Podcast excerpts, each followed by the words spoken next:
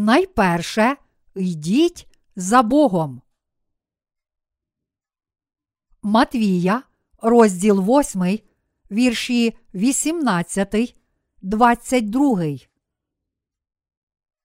А як угледів Ісус навколо себе багато народу, наказав переплинути на той бік. І приступив один книжник, та й до нього сказав: Учителю, я піду за тобою, хоч би куди ти пішов. Промовляє до нього Ісус. Мають нори лисиці, а гнізда небесні пташки, син же людський не має де й голови прихилити. А інший із учнів промовив до нього: Дозволь мені, Господи, перше піти та батька свого поховати. А Ісус йому каже: Іди за мною і зостав мертвих ховати мерців своїх. Тут написано І приступив один книжник, та й до нього сказав: Учителю, я піду за тобою, хоч би куди ти пішов. Тоді Ісус сказав книжникові: Мають нори лисиці, а гнізда небесні пташки. Син же людський не має де й голови прихилити. Книжники тоді були високопоставленими чиновниками. Маючи високе суспільне становище, він вирішив йти за Ісусом, кажучи йому: Вчителю, я йтиму за тобою всюди, куди ти підеш. Він мав велику пошану до Ісуса і справді хотів йти за ним. Напевно, він справді розумів, ким був Ісус, і думав, що ніхто в цьому світі не був більшим за Ісуса. Але Ісус сказав йому: мають нори лисиці, а гнізда небесні пташки. Син же людський не має де й голови прихилити. Почувши це, книжник, напевно, залишив його. Хоч він поважав Ісуса як людину, він залишив його, коли зрозумів, що не буде мати жодної користі від Ісуса. Книжник сподівався отримати якусь користь від нього як один з його учнів, хоч спочатку хотів йти за Ісусом тільки тому, що шанував Його. Але Ісус сказав йому, що син людський не має де голови притулити. Почувши, що Ісус не мав ні землі, ні власного дому, ні жодної іншої речі в цьому світі, книжник залишив його. Коли один з учнів Ісуса сказав: Дозволь мені, Господи, перше піти та батька свого поховати, Ісус сказав йому: Іди за мною і зостав мертвим ховати мерців своїх. Учень це той, хто йде за своїм вчителем. Те, що Ісус сказав тут, справді шокує. Ісус каже нам, що світські люди не можуть йти за Господом, навіть якщо хочуть, і що ми не матимемо жодної користі, якщо будемо йти за Господом. Справді, які світські речі ми можемо отримати, якщо будемо йти за Господом? Ісус сказав, що син людський не має де голови притулити.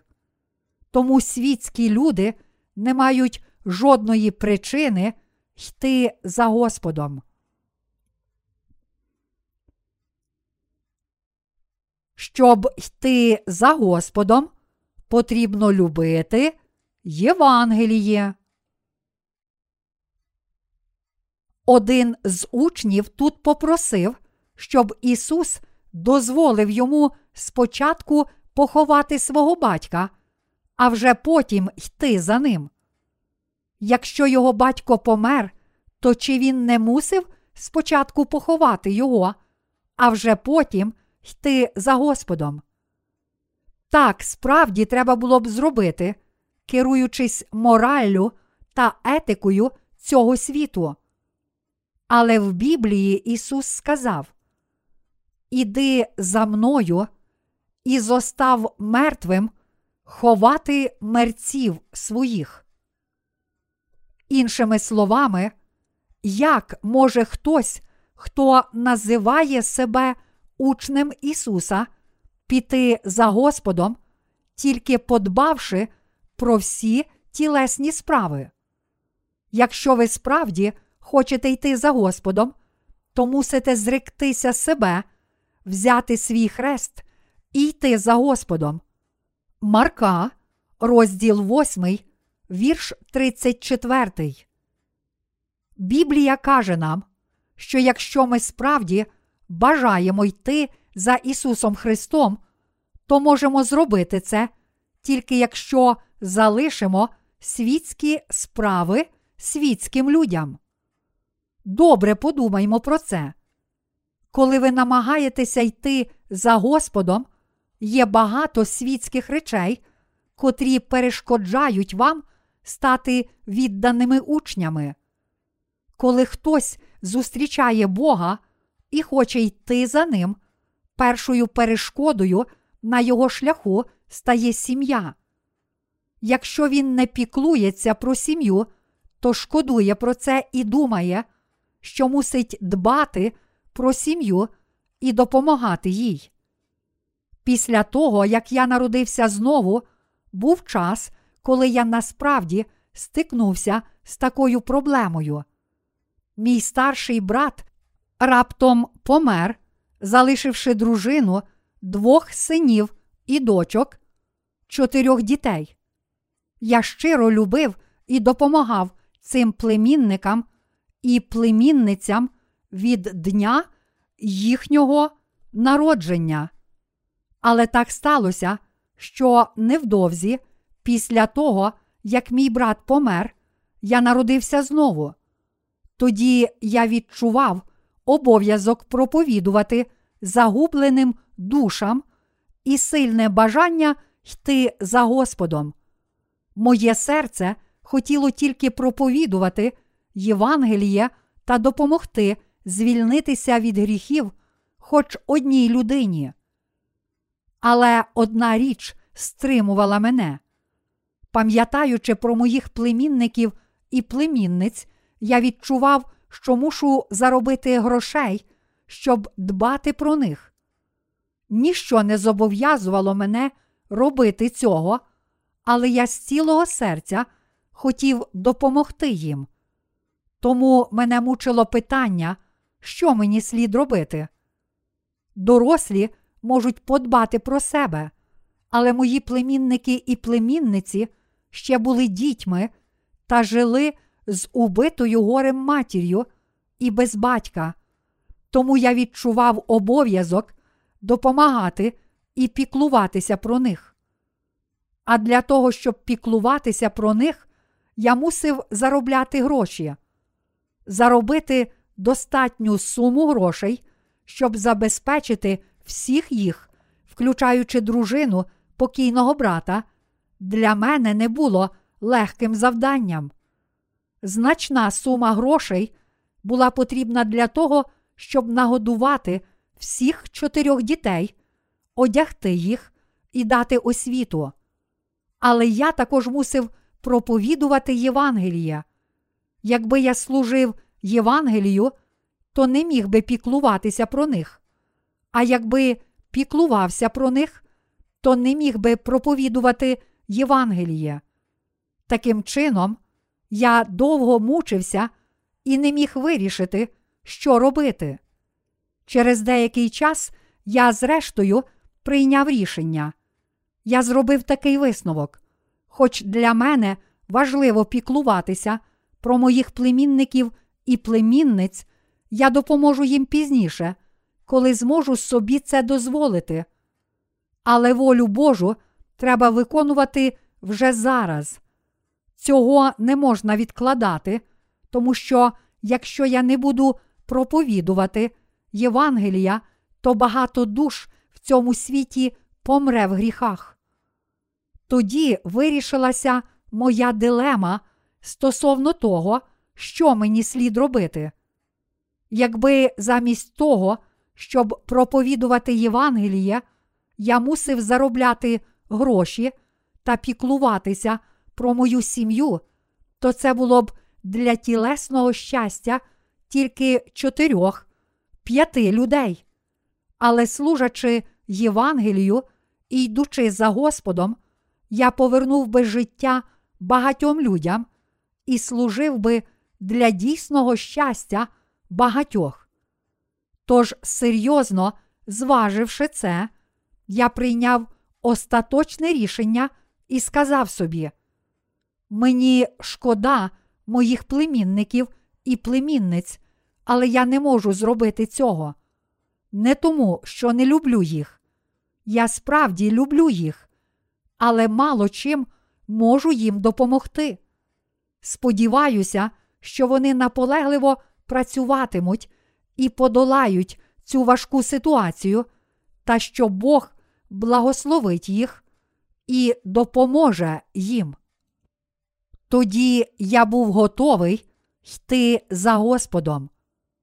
Багато таких речей трапляється з нами, тому що ми живемо в цьому світі. Народившись знову, скільки разів ми просили, дозволь мені спочатку поховати мого батька. Хоч ми народилися знову, завдяки вірі в Ісуса, є дуже багато речей плоті, котрі ми повинні зробити. Скільки людей потребує нашої турботи? Учень в сьогоднішньому уривку сказав: Дозволь мені, Господи, перше піти та батька свого поховати. Але якби він дбав про всі тілесні речі, то чи колись знайшов би час, щоб виконувати волю Божу? Коли він мав би достатньо часу? Саме тому Ісус сказав йому: Іди за мною і зостав мертвим ховати мерців своїх. Він сказав це, тому що така правда. Жодна людина не може добре робити двох речей одночасно. Хоч ми хочемо піклуватися і про наші тілесні потреби, і про духовні справи, ми ніколи не зможемо зробити цих двох речей одночасно. Навіть якщо хтось має особливі здібності і здатний піклуватися про дві речі одночасно, взявшись за одну справу, він не зможе сумлінно виконувати іншої. Адже які б не були наші можливості, вони все ж обмежені. Я наведу вам приклад. Раніше, коли ми ще ходили до школи і готувалися до іспитів, ми часто зосереджувались на певних предметах, присвячуючи більшу увагу конкретній темі і віддаючи більше часу її вивченню, ми природно не могли вчити інших предметів так само наполегливо і були змушені приділяти їм менше часу і уваги. Це тому, що ми недосконалі. Тож перед Богом ми повинні звернути особливу увагу на наступний уривок. Іди за мною і зостав мертвим ховати мерців своїх. Ми повинні зрозуміти значення цього уривка і дотримуватися його. Поховати батька це обов'язок кожної людини, це обов'язок кожного з нас. Чи котрийсь, народжений знову, не поховав би належним чином когось із членів своєї сім'ї, котрий помер? кожен робить це. Але Бог сказав своїм народженим знову учням, що вони повинні зробити перш за все, що перш за все повинні зробити учні, котрі справді йдуть за ним. Що праведні повинні робити перш за все? Вони перш за все повинні виконувати волю Божу, йти за Господом, служити Євангелію, робити те, що Бог хоче, щоб вони робили, і йти всюди, куди Він веде їх. Жити життям учнівства означає йти за Господом. Народившись знову, ми або залишаємося учнями світу, або стаємо учнями Ісуса, залежно від того, чи вирішуємо йти за Господом чи за світом і його світськими цінностями. Люди цього світу думають, що учнів Ісуса надзвичайно мало, що вони інфантильні й нерозумні, що вони ніхто. Вони думають так, керуючись світськими стандартами і своїми думками. Але дійсні учні Ісуса зовсім не такі. Учні Ісуса думають про значно вищі речі, ніж учні світу. Їхні цілі благородні, а серця такі ж великі, як море. Народившись на цей світ, всі люди мусять прожити значуще життя, адже жити так означає жити життям учнівства.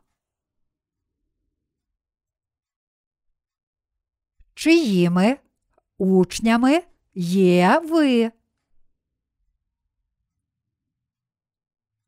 Чи справді ви учні Ісуса? Чи може ви учні світу?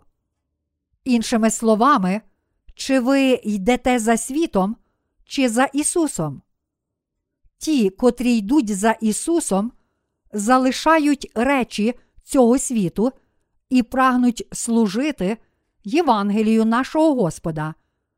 Саме ті, котрі живуть так, є справжніми учнями Господа. У церкві Божій деякі віруючі миряни служать Богу, живучи світським життям, піклуючись про свої сім'ї, старанно працюючи і займаючись бізнесом. Це, звичайно, також життя учнівства для нашого Господа. Але також є люди, котрі йдуть тільки за Ісусом і служать Євангелію Бога. Вони дійсні учні Ісуса, котрі живуть належним життям учнівства. Незалежно від обставин, учень йде за своїм вчителем. Учні Ісуса хочуть робити те, що Ісус хоче, щоб вони робили. Тож ті, котрі вирішили повірити і йти за Ісусом, повинні йти за Господом завжди. Ісус каже: Йдіть за мною. І це справді велика радість йти за Ним. Ісус це справді великий вчитель, всемогутній і неймовірно добрий Господь для нас. Якщо ми справді будемо йти за Господом, то ніколи не будемо жалкувати. Якщо ми будемо йти за Господом, то Він ніколи не відкине і не зрадить нас. Йдучи за Господом, ми не житимемо даремним життям. Ось чому Господь Ісус сказав своїм учням: Тож ідіть і навчіть всі народи, хрестячи їх в ім'я Отця і Сина і Святого Духа, навчаючи їх зберігати все те, що я вам заповів. Матвія, розділ 28, вірші 19, 20. Він навіть зараз каже нам, сьогоднішнім учням, навчати всі народи. Ми повинні справді думати про дійсне учнівство і переконуватися, чи справді ми живемо цим життям учнівства. Відклавши на якийсь час наш насичений графік і термінові завдання, ми повинні серйозно подумати про цю проблему. Ми повинні знову дивитися на нашу свідомість перед Богом та на те, чи ми хочемо бути Його учнями і чи готові коритися полководцю, котрий прийняв нас як своїх відданих воїнів. Друге Тимофію, розділ 2, вірш 4. Ми повинні визнати, що життя Його учнівства це найдорогоцінніше і найгідніше життя для нас. А потім ми повинні ще раз зробити наші серця Його добрими учнями. Мої любі браття християни, книжник хотів йти за Господом, але не міг цього зробити. Він не міг цього зробити, тому що Бог сказав йому, що він не матиме жодної користі, якщо піде за ним. Він сказав: Я не маю нічого, але якщо ти все ще хочеш йти за мною, то ходи. Я не маю жодного майна в цьому світі. Але насправді я найбільший в небесному царстві, Господь всіх панів і цар царів. Та все ж я не маю нічого в цьому світі. Лисиці мають нори, а птахи в повітрі мають гнізда, але я не маю де голови притулити. Тому, якщо ти хочеш йти за мною зі своїми світськими пожаданнями, то йди, але знай, що не отримаєш жодних цінностей цього світу. Якщо хочеш йти за мною, розуміючи це, то йди за мною. Але своїм учням Ісус сказав: Йдіть за мною, хай мертві піклуються про своїх мертвих, а ви йдіть за мною. Хто такі мертві в цьому уривку? Чи це не ті, котрі не народилися знову? Це люди, котрі не вірять в Ісуса і в Його дійсне Євангеліє води та духа. Світ може бути повним перешкод, і тому нам може бути важко йти за Господом. Але завжди пам'ятайте, що наш Господь сказав: Йдіть за мною. Я щиро надіюся і молюся, щоб ви завжди пам'ятали, що Бог наказав вам йти за ним, та щоб ви справді йшли за ним.